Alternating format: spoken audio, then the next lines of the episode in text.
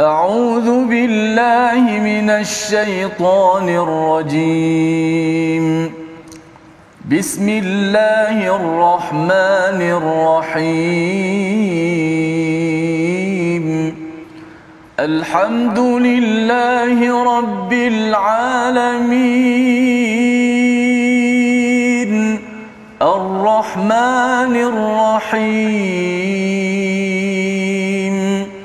مالك يوم الدين. إياك نعبد وإياك نستعين. اهدنا الصراط المستقيم.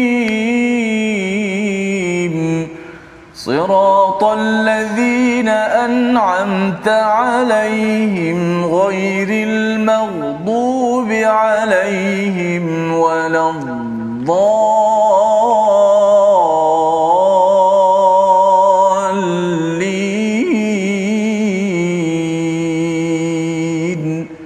آمين.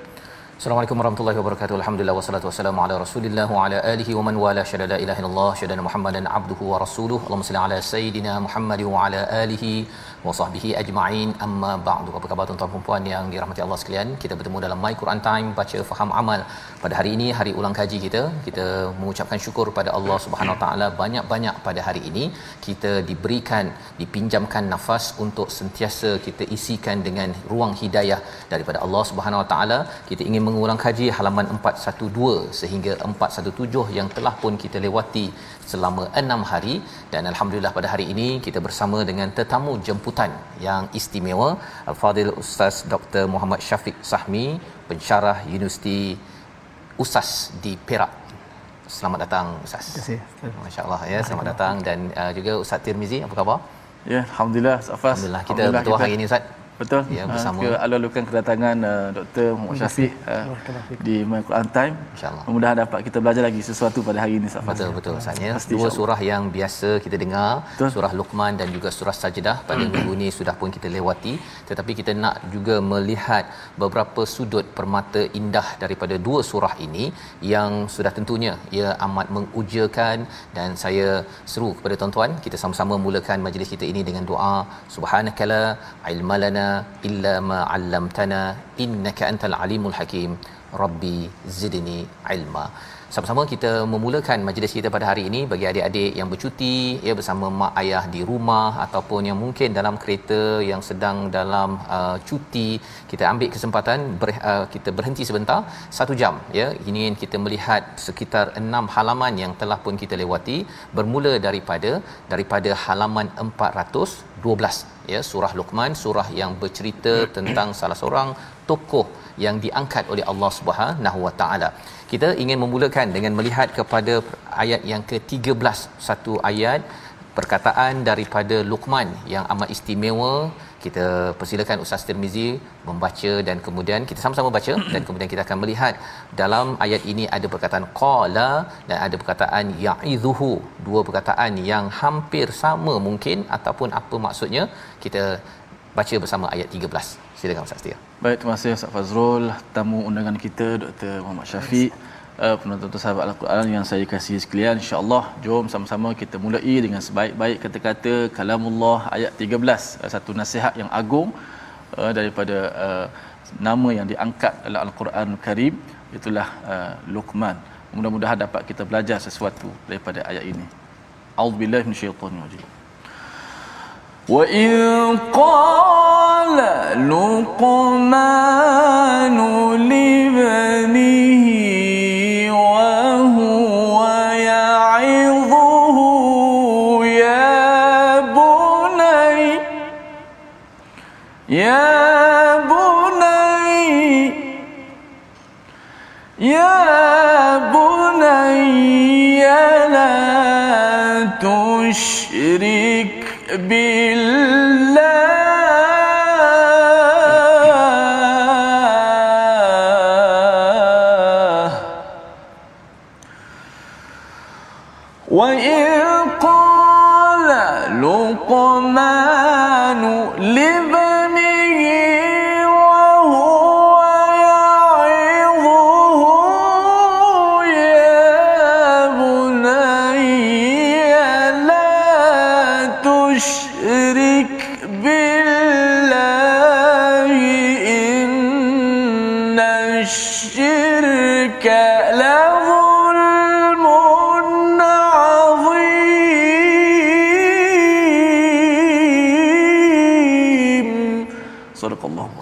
Surah Al-Nazim kita bacaan daripada ayat 13 dan ingatlah ketika Luqman berkata kepada anaknya suatu dia memberi pengajaran kepadanya wahai anakku janganlah engkau menyekutukan Allah sesungguhnya.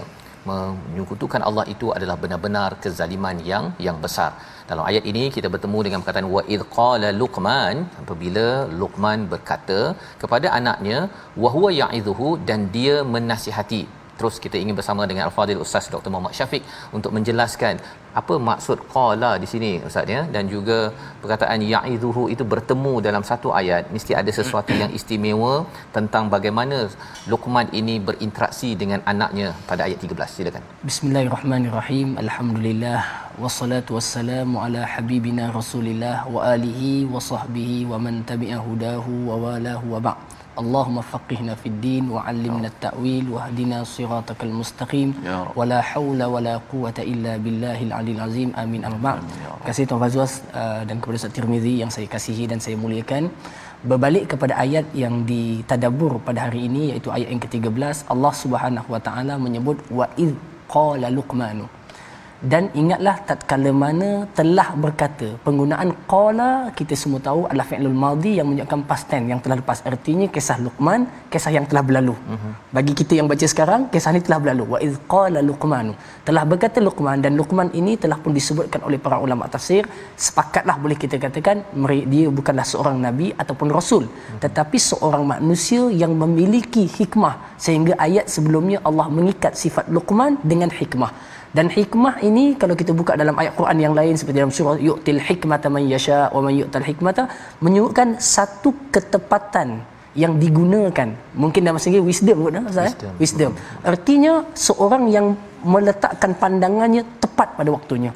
Bila gunakan kata-kata tepat kata-katanya. Bila dia bertindak tepat tindakannya. Orang ini hikmah. Uh-huh. jadi interaksinya berbeza dan menggunakan dengan Luqman ini specially specialnya beliau adalah dengan hikmah yang Allah Taala letakkan sifat itu bagi dia. Dalam ayat ini Allah Subhanahu Wa Taala dan kita kena belajar daripada sifat ini kata Allah Taala. Dan ingatlah ketika mana Luqman telah berkata kisah ini telah berlepas libnihi kepada anak lelakinya wa huwa ya'izuhu. Sedangkan ia iaitu Luqman ya'izuhu. Di sini pula sini fi'il mudhari. Fi'il mudhari. Tadi kan sudah lepas, lepas. sekarang datang fi'il mudhari pula. Uh-huh. jadi macam mana kaitan itu maka penggunaan fi'il mudhari adalah menggambarkan situasi Luqman yang bercakap dulu tu. Uh-huh. Iaitu dan ulama bahasa bersetuju fi'il mudhari ini kadang-kadang digunakan listimrar wa tajaddud. Uh-huh. Iaitu maknanya apa? Berterusan. Artinya Luqmanul Hakim dia telah berkata kepada anaknya dengan gaya bahasa nasihat. Uh-huh. Artinya bercakap ni banyak banyak bentuk bahasanya. Yeah. Boleh jadi ancam. Uh-huh boleh jadi tengking tetapi bentuk ini adalah kata-kata yang datang dengan nasihat. Dan nasihat ini sifatnya membekas ke dalam jiwa. Nah sahabat pernah berkata kepada Nabi sallallahu alaihi wasallam kata Nabi ya Rasulullah sepertinya engkau telah memberikan nasu nasihat wajilat minhal qulub yang menjadikan hati gemetar Okey, jadi di sini Luqmanul Hakim ketika bercakap dengan anaknya dengan pesanan yang akan disebutkan tadi, pesanan itu adalah berbentuk suatu nasihat, hmm. ingatan yang berbekas kepada hati anaknya dan, dan disebutkan ya'izuhu penggunaan ya'izu fi'il mudhari menunjukkan bukan sekali nasihat itu. Hmm, tetapi dia ya, Luqman selalu menasihati. Bahkan ahli tafsir seperti al Imam Ibn Ashur mengatakan bahawa anaknya dan isterinya belum berislam pada waktu itu jadi dengan nasihat mengatakan jangan syirikkan Allah, jangan syirikkan Allah dan akhirnya anaknya masuk Islam. Ini menunjukkan kepada kita wahai ibu bapa, ibu bapa lah khususnya, jangan berhenti daripada nasihat dan pesan kepada anak kerana mungkin nasihat pertama tidak, kedua menjadi atau ketiga menjadi. Artinya jangan putus asa. Kalaulah Nabi Allah Nuh sampai anaknya nak meninggal dah, dia hmm. tetap mengatakan naiklah ke atas, irkam ma'ana naiklah naiklah. Maka dengan itulah kita ambil pelajaran daripada hikmahnya Luqman memberikan nasihat kepada anaknya apa nasihat itu? Semuanya ada dalam satu muka ini yang bukan dalam tajuk tadabbur kita. Tetapi para ulama mengatakan setiap nasihat ini merangkumi tiga kebaikan tiga islah. Islahul i'tiqad membaiki akidah islahus syariah membetulkan ibadah dan membetulkan akhlak sesama kehidupan manusia. Sampai ayat yang di bawah tadi. Sampai cara berjalan pun dinasihatkan waqsid fi mashyika waghdud min sautik. Begitu hikmahnya Luqman dia bukan nak anaknya jadi Islam selamat di akhirat tetapi dia nak kamu betul akidah kamu betul ibadah kamu kepada Allah dan betul sosial kamu sesama manusia. Inilah hikmahnya Luqman. Masyaallah itu adalah uh, penerangan daripada Fadil Ustaz Dr. Muhammad Syafiq untuk menjelaskan kepada kita ya beza di antara qal dan juga ya'izuhu sebentar tadi qal itu maksudnya telah bercakap ya. Tapi ya'izuhu itu nasihat yang membekas ya, ya. Membekas dan itu memerlukan kepada gaya komunikasi yang berkesan ya bersama dengan anak. Uh, sudah tentunya la tusyrik billah itu mesejnya tetapi bagaimana ia disampaikan itu dalam bentuk nasihat. Dan sudah tentunya ia pada kadar pada tempat yang uh, hikmah tadi ustaz ya. Maksudnya sesuai. Bukannya nasihat dalam tandas yeah. ya ataupun tengah tempat-tempat yang tak sesuai. Anak tengah buat kerja rumah pun ah hmm. Nasihat nasihat abah nak nasihat ya aizuhu ha itu hmm. adalah tempat yang tak sesuai dan ini adalah satu perkataan yang di rakamkan pada ayat yang ke-13 untuk ibu-ibu ayah-ayah mempelajari teknik memberi nasihat yang yang berkesan bukan yang akhirnya anak kata abah ni beliti je hmm. ataupun mak ni beliti bukan itu yang sepatutnya respon pada perkataan ya'iduhu sebentar tadi. Baik. Jadi kita ada panduan di dalam halaman 412 ini untuk bagaimana mendidik seorang anak, mendidik ahli keluarga kita dan diteruskan pada halaman 413 kita akan melihat beberapa kali sehingga halaman 414 hujung surah Luqman ini perkataan alam tara ya ataupun alam tara di mana Allah suruh kita memerhatikan awal surah Luqman juga bercakap tentang Allah menciptakan langit, Allah menciptakan bumi, Allah uh, menjadikan dabbah ataupun uh, air yang menumbuhkan zaujin karim. Jadi kita ingin melihat kepada salah satunya pada ayat yang ke-20 ya bersama Ustaz Tirmizi, apakah yang dimaksud dengan alam tarau, apa kaitan dengan nasihat pada muka surat 412 sebentar tadi. Mari sama-sama kita baca ayat 20 bersama Ustaz Tirmizi. Baik, terima kasih Ustaz Fazrul. Kita baca ayat yang ke-20 surah Luqman. A'udzu billahi minasyaitonir rajim. ألم تروا أن الله سخر لكم ما في السماوات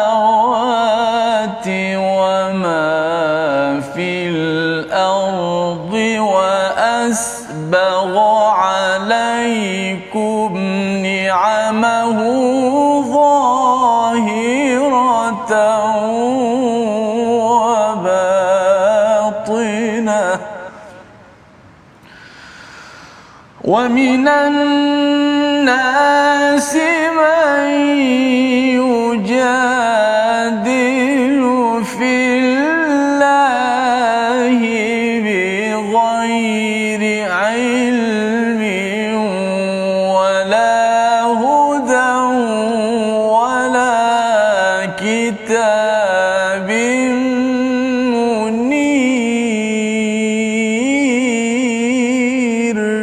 Subhanakallah. Tidakkah kamu memerhatikan bahawa Allah telah menundukkan apa yang ada di langit dan apa yang ada di bumi untuk kepentinganmu dan menyempurnakan nikmatnya untukmu zahir dan batin. Tetapi di antara manusia ada yang membantah tentang keesaan Allah tanpa ilmu atau petunjuk dan tanpa kitab yang memberi penerangan. Perkataan awal daripada ayat 20 ini alam tarau dan kemudian kalau kita pergi kepada muka surat sebelah ada alam tara dan kemudian pada ayat yang ke 31 alam tara paling kurang ada tiga kali lafaznya mungkin ada lebih lagi itu saya tak perasan hmm. ya. Tapi alam tarau dengan alam tara ni apa bezanya? Dan banyak Allah suruh perhati perhati ni apa kaitan dengan ke uh, pendidikan keibu-bapaan dalam sebuah keluarga? Silakan. Terima kasih kepada ustaz. Perkataan alam tara sebagaimana firman Allah pada ayat yang ke-20 dan 29 dan 31 perkataan tara daripada perkataan ra'a ataupun ru'yah artinya lihat uh-huh. ulama-ulama membezakan di antara ru'yah ataupun lihat ra'a ni dengan nazara uh-huh. tak sini tak sebut alam tanzuru alam tanzuru atau afala tanzuru tak disebutkan begitu tapi alam tara uh-huh. apa pula beza dengan nazara Nanti ada satu lagi basara. Basara. Hum la yubsirun. Tiga-tiga ni memberikan makna yang berbeza sebenarnya. Dan inilah tuan-tuan perkataan Quran Allah gunakan dengan kalimah yang paling-paling tinggi nilaiannya untuk memaknakan sesuatu. Dan inilah yang tadi kami apa kita tengok bahawa kalimah Quran lebih kita dalami, lebih mengeluarkan banyak ilmu untuk kita pelajari. Allah berfirman, alam tara, perkataan ru'yah ataupun ra'a dia bukan hanya melihat yang hissi yang maknanya nampak macam saya tengok Quran ni nampak. Uh-huh. Tetapi ra'a digunakan pada yang itu pun ia tetapi pada perkara yang kita tak nampak secara hissi, secara hissi, secara materialnya. Yeah. Sebagai contoh, orang yang bermimpi dipanggil ru'yah. Yeah. Melihat ru'yah. Matanya tak buka, uh-huh. tetapi dia nampak dengan kepalanya apa yang dalam mimpinya. Itu dengan ra'a. Uh-huh. Maka di sini ada perkara yang disebutkan oleh Allah seperti Allah menundukkan kamu di langit dan di bumi. Langit ni dengan jamak. Artinya apa? Tujuh matalah langit. Yeah. Kita tak pernah nampak Ustaz. Hmm. Kan? Yang pertama, kedua, ketiga apa material. Tetapi Quran nak mengatakan kepada kamu, adakah kamu tidak mengetahui Allah Taala telah menjadikan seluruh langit dan seluruh bumi ditundukkan untuk manfaat kamu. Di sini untuk ibu bapa ataupun bukan ibu bapa sepatutnya kita menyedari bahawa Allah menjadikan kita khalifah dan Allah jadikan semua makhluk kecuali kita berkhidmat untuk kita matahari berputar untuk kebaikan kita bulan mengelilingi bumi dengan kebaikan untuk kita awan hujan malaikat hatta berkhidmat menjaga kita kiri dan kanan sebagaimana Allah sebut dalam al-Quran dan banyak lagi pokok pandan pun tumbuh untuk buat bubur kita uh-huh. makan pulut pokok kelapa semua untuk manfaat kita soalannya kita ini ada untuk siapa uh-huh. maka inilah yang ibu bapa perlu tegaskan kepada anak kalau semua perkara yang Allah ciptakan di langit dan di bumi adalah untuk kebaikan kita mengambil manfaat kamu wahai anak diciptakan untuk siapa? Untuk apa? Itulah nanti sampai kepada akhir wa ma khalaqtul jinna wal insa illa liya'budun. Supaya kamu taat kepada Allah wahai anak. Kait juga dengan Luqman tadi. Kan supaya kamu taat kepada Allah dan di sini juga satu persoalan penting untuk kita tengok. Sebab itu Allah sebut wa asbagha alaikum ni'amahu zahiratan. Ni'amahu zahiratan kita boleh nampak tak betul. Dengan segaknya Ustaz Azrul wajahnya dengan sehatnya. Tetapi ada wa batinah tak dilihat mata. Sebab itu kan tarau. Tarau. Kita tak boleh lihat dengan hissi dengan dengan materialnya dengan fizikalnya tetapi kita dapat mengetahui ianya wujud. Contoh Allah bagi nikmat iman ketenangan mm-hmm. ilmu. Tak nampak tapi ianya wujud dan ada. Maka penggunaan tarau perlu kita lihat dan perhatikan. Allah menyebutkan banyak perkara yang luar daripada kekuatan pandangan mata kita ataupun yang boleh kita pandang. Yang kedua-duanya ini perlu kita ketahui. Sebab itu dalam tafsir ketika menyebutkan alam tara kaifa fa'ala rabbuka bi ashabi fil hampir kebanyakan ahli tafsir mengatakan alam tara kaif artinya alam ta'lam. hmm. Sebab nabi tak hidup zaman ashabul fil. Nabi tak hidup. Tapi kenapa Allah kata adakah kamu tak melihat wahai Muhammad tentang uh, Abraha nabi tak lahir lagi. Maknanya apa? Adakah engkau tidak mengetahui? Maka dalam ayat ini kalau kita aplikasikan kita akan kata adakah wahai manusia seluruhnya kamu tidak melihat Allah telah jadikan seluruh muka bumi langit untuk khidmat kepada kamu kamu ambil manfaat dia. Matahari dengan tenaga solar dengan gas dengan api dengan air dengan tumbuhan. Allah bagi pula kamu nikmat zahir dan batin. Lalu Allah Ta'ala kata tapi di antara manusia ada yang terus tegar berdebat tentang keesaan Allah.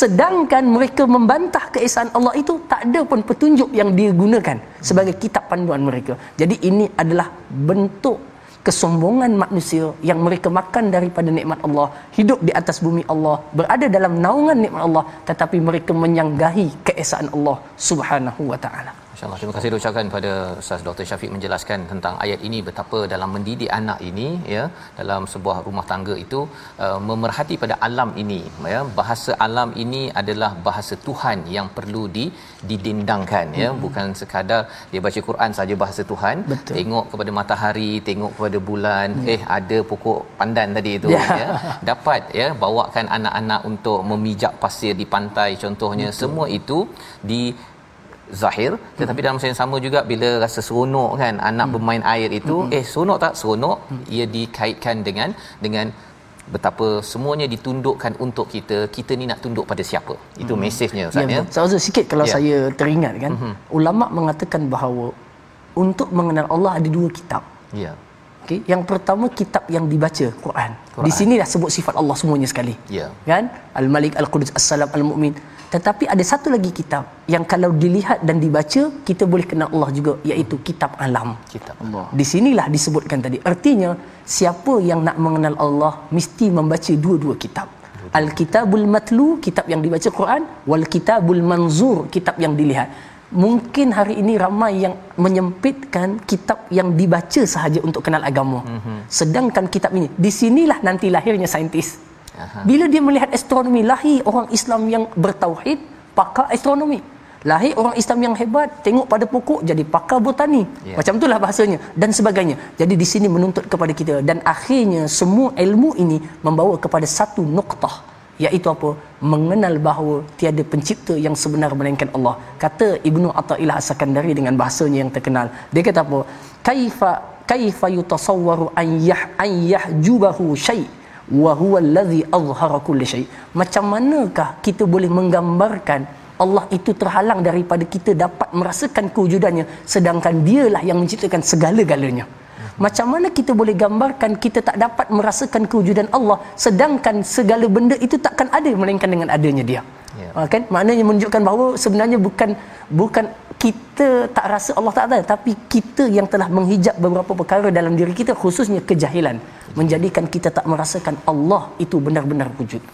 Terima kasih ucapkan Dr. Syafiq. Jadi inilah uh, antara peranan ibu ayah dalam membuka tirai-tirai ilmu ini dan sudah tentunya daripada al-Quran ini akan membongkar lagi cara pandang ya. Cara pandang kita bukan sekadar pandang fizikal sahaja ya. tapi pandang sehingga nampak betapa Allah ini amat sayang kepada kepada kita semua anak-anakku ya ya. Itulah perkataan bersama dengan uh, borak-borak anak ketika berjalan bercuti, ketika pergi sekolah dalam main-main di di di taman, semua itu adalah pendidikan yang diajarkan dalam surah Luqman. Kita berhenti sebentar, kita kembali semula dalam My Quran Time, baca faham amal insya-Allah.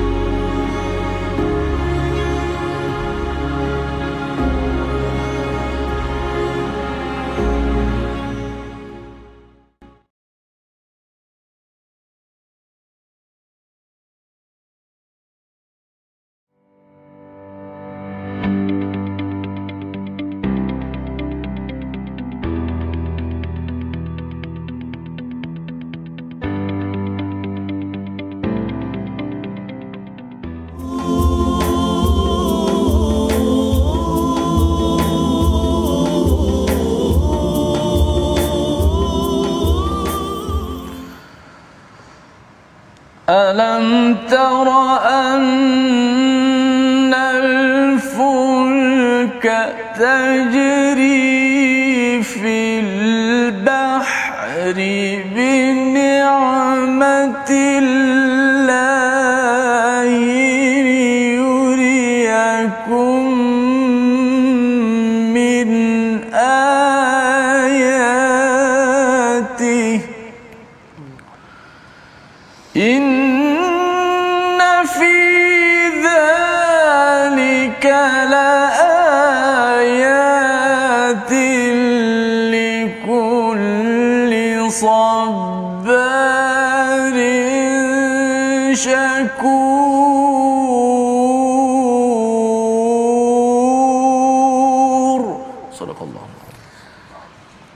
Kita mula dalam My Quran Time baca faham amal pada hari ini untuk ulang kaji pada halaman 412 hingga 417 surah Al-Azim itulah bacaan daripada ayat yang ke-31 surah Luqman yang terjemahannya tidakkah engkau memerhatikan bahawa sesungguhnya kapal itu berlayar di laut dengan nikmat Allah agar diperlihatkannya kepadamu sebahagian daripada tanda-tanda kebesarannya bagi setiap orang yang sangat sabar dan banyak ber, bersyukur. Kita menyambung diskusi kita bagaimana dalam surah Luqman ini ada panduan bagi ibu ayah, bagi pemimpin untuk melatih kepada orang bawahnya tentang nilai tauhid dan sudah tentunya dalam ayat ini bercakap tentang kapal ustaz ya terus hmm. nak bertanya pada ustaz uh, Dr Syafiq kita pada hari ini kapal ni kalau kat Mekah tu tak berapa nak nampak kan hmm. uh, kalau duduk Mekah sajalah yeah, ya yeah. tapi ayat ni turun ya di Mekah kalau silap tolong betulkan ustaz ni nak yeah. tanya soalan ni hmm. iaitu mengapa kapal dan apakah yang istimewanya sampai bergabung perkataan sabarin syakurin di dalam ayat yang sama ini silakan terima kasih Uh, dia berbalik sama dengan perbincangan tadi alam tara juga alam tara juga walaupun kapal tu tak pernah nampak tapi tahu dah ah. bangsa Parsi bangsa Rom mereka pernah belayar di kapal Biasa. Ha. dan bahkan sebahagian sahabat memang ada yang belayar kalau kita ya. tengok hadis tentang jassasah ya. sahabat Nabi yang terdampar di satu pulau hmm. melihat Dajjal mereka sudah ada pelayaran artinya dalam akal bangsa Arab pada waktu itu berjalan di atas kapal ini sudah pun wujud sudah ada. dan ada dalam dalam sakofah dalam knowledge mereka mereka ni Berarti, pedagang ya lupa. pedagang jadi alam tara anal fulka dan fulk ini adalah kalimah pengangkutan laut yang besar hmm. kalau kecil namanya safinah. safinah sebagaimana dalam suratul kahfi kan safinah tapi ini fulk besar dan di sini kalau kita lihat Allah Taala sebut adakah kamu tidak melihat sama ada kamu nampak mata betul hmm. ataupun kamu dapat membayangkan hmm. bagaimana besarnya kapal kalau di Malaysia ni besi tu mm-hmm. kan kalau di sana dulu mungkin kayu dia boleh berjalan di atas laut dengan logik akal kalau kita fikir sikit saja benda berat mesti tenggelam tenggelam ya tetapi Allah Taala kata apa binikmatillah semua itu Allah jadikan dengan sistem alam yang menjadikan kamu dapat manfaat. Boleh saya katakan tuan, barang Shopee kita ni kalau kita beli tu tak sampai kalau tak ada shipping. Hmm. Laut tadi. Artinya berapa banyak nikmat yang Allah bagi kat kita mudah hidup kita dengan adanya pengangkutan laut. Laut. Okey. Quran kata tetapi ingat semua yang Allah bagi itu jangan tengok zahirnya saja. Artinya Allah Taala nak didik kita orang beriman jangan tengok sesuatu itu pada fizikalnya atau pada zahirnya tetapi sampailah kepada hakikatnya. Quran kata apa? Liyuriyakum min Supaya dapat mempamerkan kepada kalian tanda-tanda kebesarannya. Artinya setiap kejadian Allah kalau tak menyampaikan kamu dapat melihat inilah Allah dan tandanya. Sebagaimana kata seorang ahli hikmah mereka menyatakan dia kata wa fi kulli syai'in lahu ayatun tadullu ala annahu wahidun. Mm-hmm. Setiap sesuatu ni kalau kamu tengok betul-betul sedang menunjukkan bahawa adanya yang Maha Esa sedang menciptakan. Saya tengok satu mizin. Tengok dia suara tadi. Macam mana suara tu boleh keluar? Naik keluar dan dia pula yang kawal keluar tu tinggi ke rendah ke. Kalau kita lihat segala sesuatu kita sedang dapat melihat sebenarnya ada yang tauhid. Sebab itulah para ulama mengatakan mana sahaja mata kamu memandang pandanglah di sebaliknya itu adanya pencipta yang esa.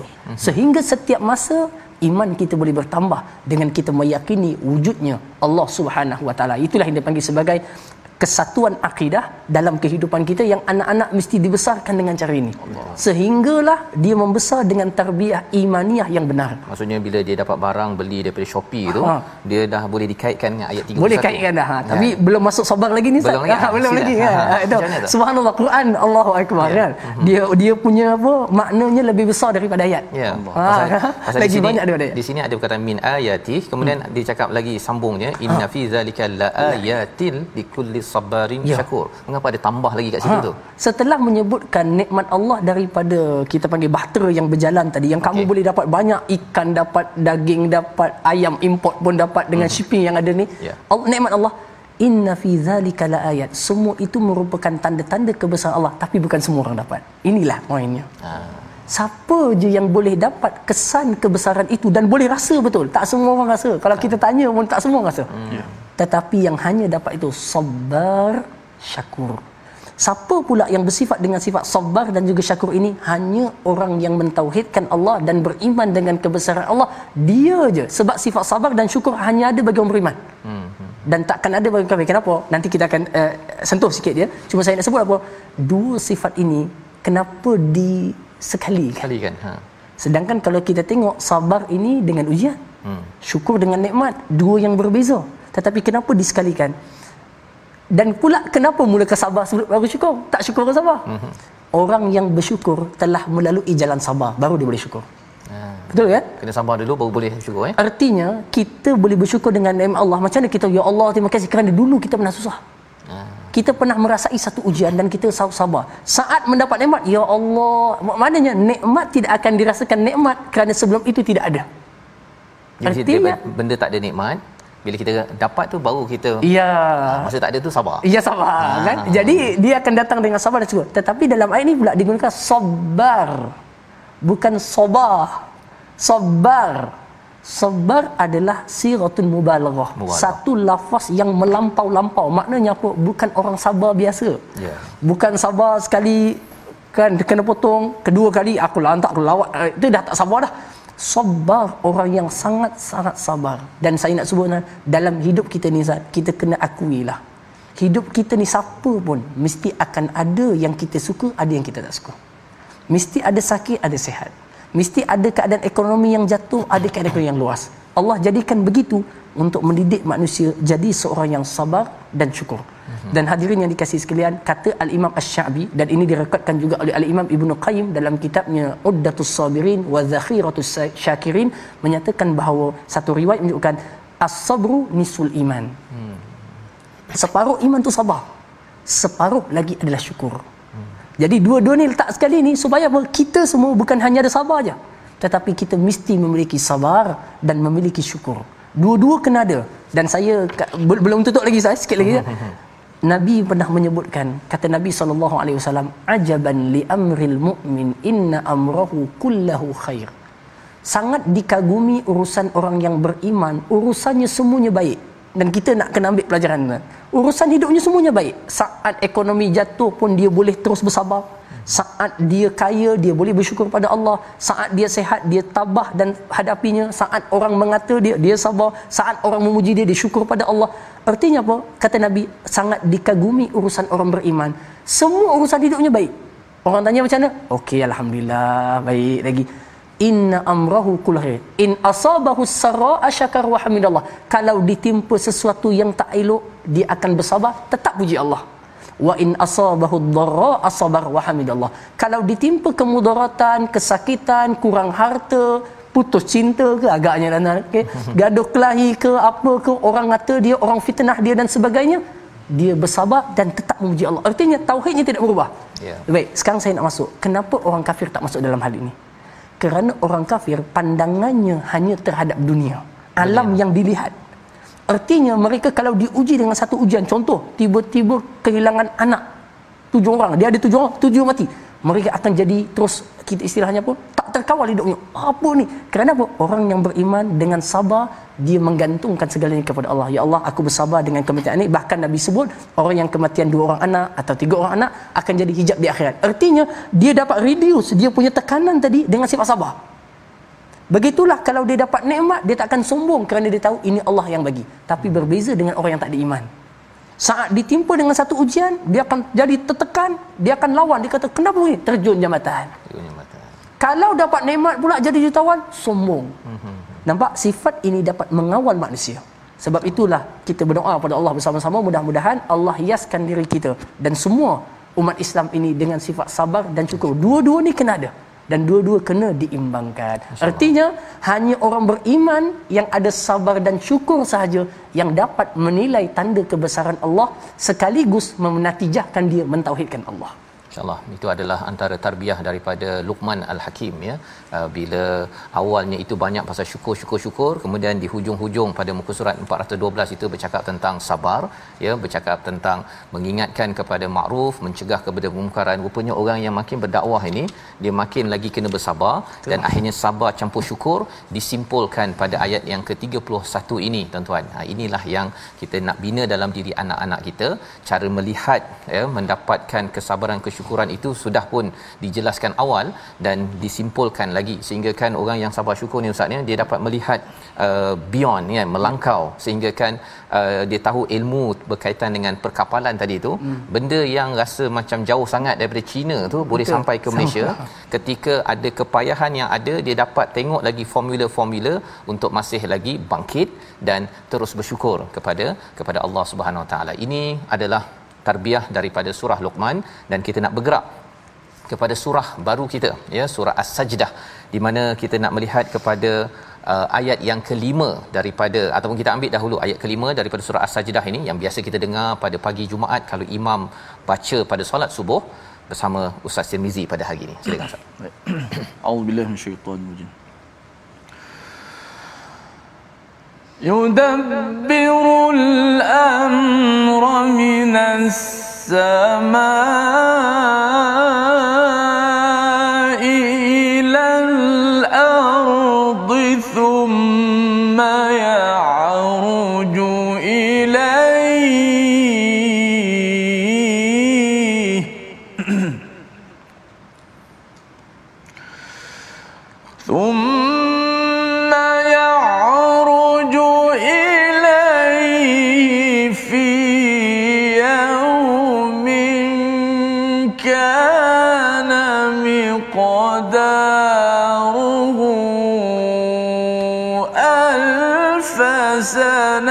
سنة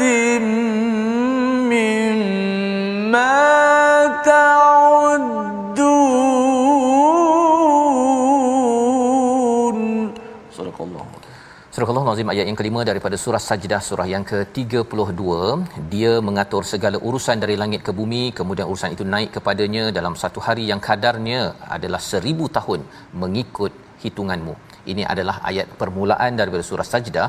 Dan di akhir surah Sajdah ini pada ayat yang ke-24 Allah memuji kepada uh, orang-orang yang digelar sebagai a'immah ya pada ayat yang ke-24 waja'alna minhum a'immatan yahduna bi amrina lamma sabaru iaitu imam-imam pemimpin yang menunjuk kepada amrina. Jadi ada perkataan al-amr dalam ayat 5 ini Ustaz ya. Di hujung itu ada pada ayat 24 ada perkataan yahdu nabi amrina. Apa maksud amr yang dinyatakan pada ayat 5 ini Allah mengatur segala urusan daripada langit. Silakan. Terima kasih kepada Ustaz atas soalan yang ditanyakan. Allah Taala menyebutkan pada ayat yang kelima setelah ayat keempat menyebutkan Allahul ladzi khalaqas samawati wal arda wa ma bainahuma fi sittati ayamin thumma stawa 'alal arsy. Kemudian ayat kelima memperincikan lagi dan dialah yang menciptakan langit dan bumi okey. Dan dia jugalah yang mentadbir segala urusan daripada langit ke bumi. Kalau yang atas tu bainahuma. Bainahuma. Kalau yang ini minas sama'i ilal ar. Artinya dalam urusan setiap detik adanya perkara yang Allah Taala turunkan daripada langit ke bumi dengan makna urusan-urusan sebagian ulama tafsir mengatakan al-amr itu adalah al-qada wal qadar uh-huh. mungkin sebahagian lain adalah wahyu yang diturunkan menunjukkan apa pentadbiran di bumi ini sangat berkait rapat dengan pentadbiran di langit. Di langit. Para malaikat Allah yang diutuskan, yang ditugaskan, Jibril, Mikail, Israfil dan sebagainya, itu satu uh, pusat pentadbiran yang disebutkan dalam sebuah hadis yang lain Nabi kata apa? Allah Taala kata apa? Allah apabila mencintai seorang hamba Allah akan kata kepada Jibril wahai Jibril aku mencintai fulan ibn fulan hamba ku ini. Cintailah dia. Jibril alaihissalam akan berkata kepada seluruh penduduk langit. Di kanan mungkin para malaikat Allah yang kita tak tahu dan dia kata wahai wahai seluruh penduduk langit Allah mencintai fulan ibn fulan cintailah dia. Semua mencintainya menunjukkan bahawa satu pentadbiran yang agung dan besar terhadap bumi berada di langit. Artinya wahai penduduk bumi kalian hidup tidak boleh putus daripada langit. Dan sumber langit itu yang kita sebut risalah samawiyah risalah langit. Langit. Iaitu Quran. Ya. Artinya untuk orang di bumi baik dia tidak boleh putuskan hubungan yang menghubungkannya dengan langit. Hmm. Iaitu Quran tempat penurunannya iaitu Quran Al-Karim. Kerana Quran daripada Baitul Izzah yang berada di sama'i dunia langit dunia. Artinya kehidupan manusia di bumi yang nanti disebut pada ayat yang ketujuh iaitu wa bada'a khalqal insani min tin. Manusia cara dari tanah. Walaupun begitu pentadbiran kehidupan kamu semua adalah daripada langit. Artinya penduduk bumi kalau memutuskan kehidupannya daripada perkara langit iaitu wahyu atau qada kadar Allah dan sebagainya mereka tidak akan dapat hidup dengan cara yang betul. Melainkan panduannya yahduna bi amrina. Mesti ada panduan daripada langit. Barulah hidupnya di dunia akan jadi betul. Itu yang pertama. Yang kedua andai kita memaknakan sebagaimana para ulama tafsir menyebutkan qada dan qadar memberikan isyarat yang kedua pada dia. Apapun yang kamu lakukan di dunia usaha apapun yang kamu buat tidak akan dapat merobekkan tirai takdir yang Allah tentukan. Macam mana pun kuat kamu buat, macam mana pun hebat kamu, Firaun punya hebat, tak sakit, pemerintahan kuat, mati juga. Diawit juga. Menunjukkan apa? Kita semua tidak akan boleh lari daripada qada dan qadar Allah, ketetapan dan takdir Allah. Di sini, tuan-tuan, mengikat diri kita, jangan terlalu sombong ataupun angkuh ataupun buat ikut sesukamu. Kerana apa? Apapun yang kamu buat dia tidak akan keluar daripada apa yang telah ditadbir oleh Allah Subhanahu wa taala. Sebab itu nabi mengajarkan kepada kita dengan satu doa yang kita boleh amalkan dan para ulama juga mengajarkan kepada kita doa tadi dengan bahasanya wahai yang maha mentadbir tadbirlah urusanku sesungguhnya engkaulah sebaik-baik yang mentadbir. Di sini menunjukkan kerendahan hati seorang hamba yang menyerahkan pentadbiran hakiki kepada Allah. Bukan maknanya tak buat, tetapi sampai ke saat hatinya merasakan semua benda dalam pentadbiran Allah. Dipanggil sebagai uh, isqatut tadbir, menjatuhkan tadbir diri kerana dia rasakan Allah sudah mentadbir segala urusannya secara hakikatnya. Wallahu hmm. alam. Terima kasih ucapkan kepada Dr. Syafiq ya. Maksudnya pada para pentadbir yang sedang bekerja di bangunan pentadbiran itu kena ingat ya bahawa sebenarnya uh, kerajaan HQ yang sebenarnya ah. adalah daripada langit. Kenalah dijadikan pemimpin-pemimpin di kawasan pentadbiran, pemimpin yang ada yahdu nabi amrina lamma sabaru. Hmm. Ya, sentiasa kita mendidik dengan dengan pentadbiran yang diuruskan maksudnya kena baca Quran lah Ustaz ya yep. kena ambil peraturan daripada al-Quran faham tentang uh, qada qadar dan juga ketentuan Allah ini agar agar kita ini connected uh, berhubung yep. dengan HQ kalau tidak dia buat buat buat buat buat HQ kata cancel hmm, yep. habislah jadi macam Firaun kan akhirnya ditenggelamkan sama macam Qarun ditenggelamkan juga segala urusan projek yang kita sedang sedang rancang dan nak menjadi nak membina uh, hubungan itu Allah ada nyatakan dia punya clue dia pada ayat yang ke 16 Mari sama-sama kita baca ayat 16 untuk memahami apakah yang perlu kita buat agar kita sentiasa berhubung dengan kerajaan langit. Kalau oh, saya boleh istilahkan begitu. Silakan Ustaz. A'udzubillahi minasyaitonir rajim. تتجافى جنوبهم عن المضاجع يدعون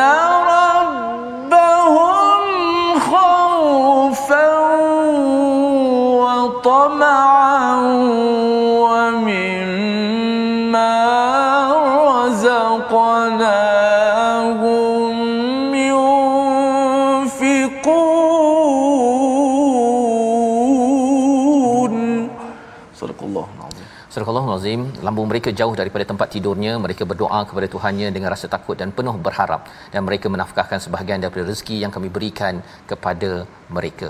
Ini adalah orang yang tidak sombong dan kita perlukan pencerahan daripada Dr. Syafiq untuk menerangkan macam mana saya nak me- me- mempunyai hubungan yang baik dengan uh, pentadbiran di langit ini ya. Uh, masa kita yang pendek tetapi kalau dalam masa 2 minit ini doktor boleh mencerahkan apa maksud tatajafa junubuhum. Sila. Dua minit tempoh yang menyakitkan tetapi kita cuba untuk pergi perkataan tatajafa junubuhum adalah orang yang selalu merenggangkan bahkan fi'il mudhari' juga digunakan tu mm-hmm. tatajafa junubuhum maknanya orang yang sentiasa merenggangkan dirinya dengan katil dengan bahasa pada waktu malam dia selalu bangun dan bangkit tapi bukan untuk kencing mm. bukan untuk cari makan di dapur mm. tetapi yad'una rabbahum khaufan wa tama'a malam itu dia bermunajat kepada Allah dengan ada dua rasa takut dan harap. Kalau ustaz kita recall balik yang tadi, hmm. sabar syakur dua. Dua. Dan di sini khaufan wa tama'an dipanggil takut dan harap. Hmm. Okey, khauf dan raja. Sabar dan syukur. Dua-dua ini sangat berkait untuk membina peribadi muslim yang baik. Dan di sini juga kait dengan yang kita baca tadi. Hmm. Inilah namanya syariat. Syariat yang turun daripada risalah samawiyah kalau kita amalkan akan menghubungkan diri kita kepada darjat langit maknanya naik melangit hmm. tapi kalau kita putuskan maknanya sembahyang tak ada doa tak ada puasa tak ada kita akan jadi seperti binatang di bumi hmm. hanya sekadar makan kahwin berseronok bersenang habis mati. mati tetapi orang yang ada kaitannya dengan syariat dia punya rohani akan naik akhlaknya akan tinggi seperti ke arah malaikat. Tetapi kalau tidak ada syariat dia akan jadi binatang. Maka sebab itu para ulama mengatakan bahawa orang yang semakin kuat pegangnya dengan syariat dia akan semakin dekat dengan sifat kemalaikatan. Bukan kita kata malaikat macam kita dah yeah. maknanya dia naik ke sifat kesamawiyah tetapi kalau dia langsung hidup tidak ada panduan daripada langit dia akan hidup kepada bahaim kepada manusia. Bahkan Quran kata balhum adal boleh jadi lebih dahsyat dan buruk daripada baik. Ayat ni tuan-tuan di, uh, apa para pendengar yang dikasih sekian para penonton yang dikasih sekian ayat ini sebenarnya sangat besar. Kerana ayat ini menunjukkan kepada kita sifat ahli ibadah yang baik itu dapat dikenali pada waktu malam, malam. di saat semua orang tidur tetapi dia bangkit. Tapi ini ujian untuk kita lah. Bukan siang. kita Mana, ada kekuatan. siang belum belum tentu lagi. Siang belum tentu, belum tentu lagi. lagi. Tengok malam lah. Oh, tengok malam kan? Dengan zaman Netflix pula lagi sekarang oh, ni tengok tadi tuan tapi Allah memuji. Dalam satu hadis Nabi sallallahu alaihi wasallam menyebut kata Nabi sallallahu alaihi wasallam afshus salam wa at'imut ta'am wasilul arham wasalatul laili wan nasuniyam tadkhulul jannata bisalam sebarkan ucapan salam. Bagi orang makan. Mhm. Solat waktu malam saat orang tidur kamu akan masuk syurga dengan sejahtera. Itulah. nabi kata begitu. Kan? Jadi dan perkataan ini disebutkan Allah dalam al-Quran dalam beberapa ayat untuk menunjukkan kepada kita solat malam yang tata jafa ni dia sendiri boleh terbangun hmm. daripada tidurnya. Tidur ni penting. Tak boleh tak tidur. Tapi maknanya orang ni tidur nabi pun tidur.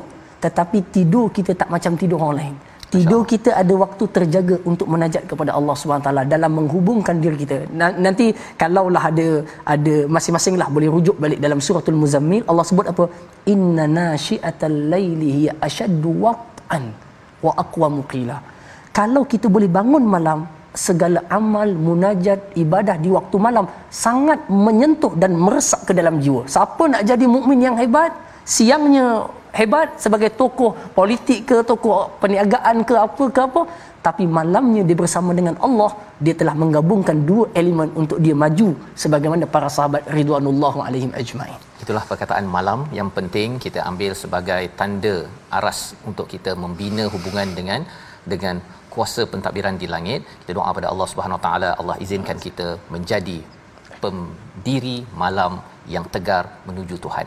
Kita berdoa di hujung bersama dengan Al-Fadhil Ustaz Dr. Syafiq kita. Silakan. Bismillahirrahmanirrahim. Alhamdulillahirabbil alamin. Wa bihi nasta'in wassalatu wassalamu ala al-habibil mursalin sayyidina Muhammadin wa ala alihi wa ashabihi ajmain. Ya Allah ya Tuhan kami rahmatilah kami dengan keberkatan Al-Quran kurniakan kepada kami cahaya dengan cahaya Al-Quran pakaikanlah kami dengan akhlak Al-Quran dan kurniakanlah kepada kami Al-Quran sebagai imam kami. Ya. rezekikanlah kepada kami ya Allah lidah yang basah membaca Al-Quran siang dan malam. Dan jadikanlah Al-Quran sebagai hujah yang memenangkan kami di akhirat nanti ya Arhamar Rahimin. Ya Allah ya Tuhan kami kami bermohon kepadamu ya Allah. Bantulah kami untuk memahami kitabmu ya Allah. Dan bantulah kami untuk mengamalkan segala yang terkandung dalam kitabmu ya Allah. Dan kurniakan kepada kami ya Allah akan syafaat besar untuk kami selamat daripada api neraka-Mu dengan syafaat القرآن. ربنا هب لنا من أزواجنا وذرياتنا قرة أعين واجعلنا للمتقين إماما. ربنا آتنا في الدنيا حسنة وفي الآخرة حسنة وقنا عذاب النار. wa sallallahu ala sayyidina Muhammadin nabil ummi wa ala alihi wa sahbihi wa baraka wasallam walhamdulillahi rabbil alamin. Amin ya rabbal alamin. Terima kasih diucapkan pada ustaz Dr Syafiq kita bersama pada hari ini ya untuk menjelaskan enam halaman ya. Kita tidak pergi kepada enam kita pergi kepada lima sahaja. Tapi yang pastinya ulang kaji ini harapnya membantu tuan-tuan untuk terus kita membina generasi al-Quran dan kita terus menyumbang ya sebagai salah satu tanda kita ingin membina hubungan dengan pentadbiran di langit. Dalam tabung gerakan al-Quran tuan-tuan dijemput untuk bersama kita gabungkan ya sumber yang ada ini untuk kita terus menyebarkan nilai al-Quran yahdu nabi amrina lamma sabaru sebagai satu perjuangan kita bersama. Kita bertemu lagi dalam ulangan pada malam ini dan juga pagi esok dan terus kita melihat kepada halaman baru daripada al-Quran My Quran Time baca faham amal insya-Allah.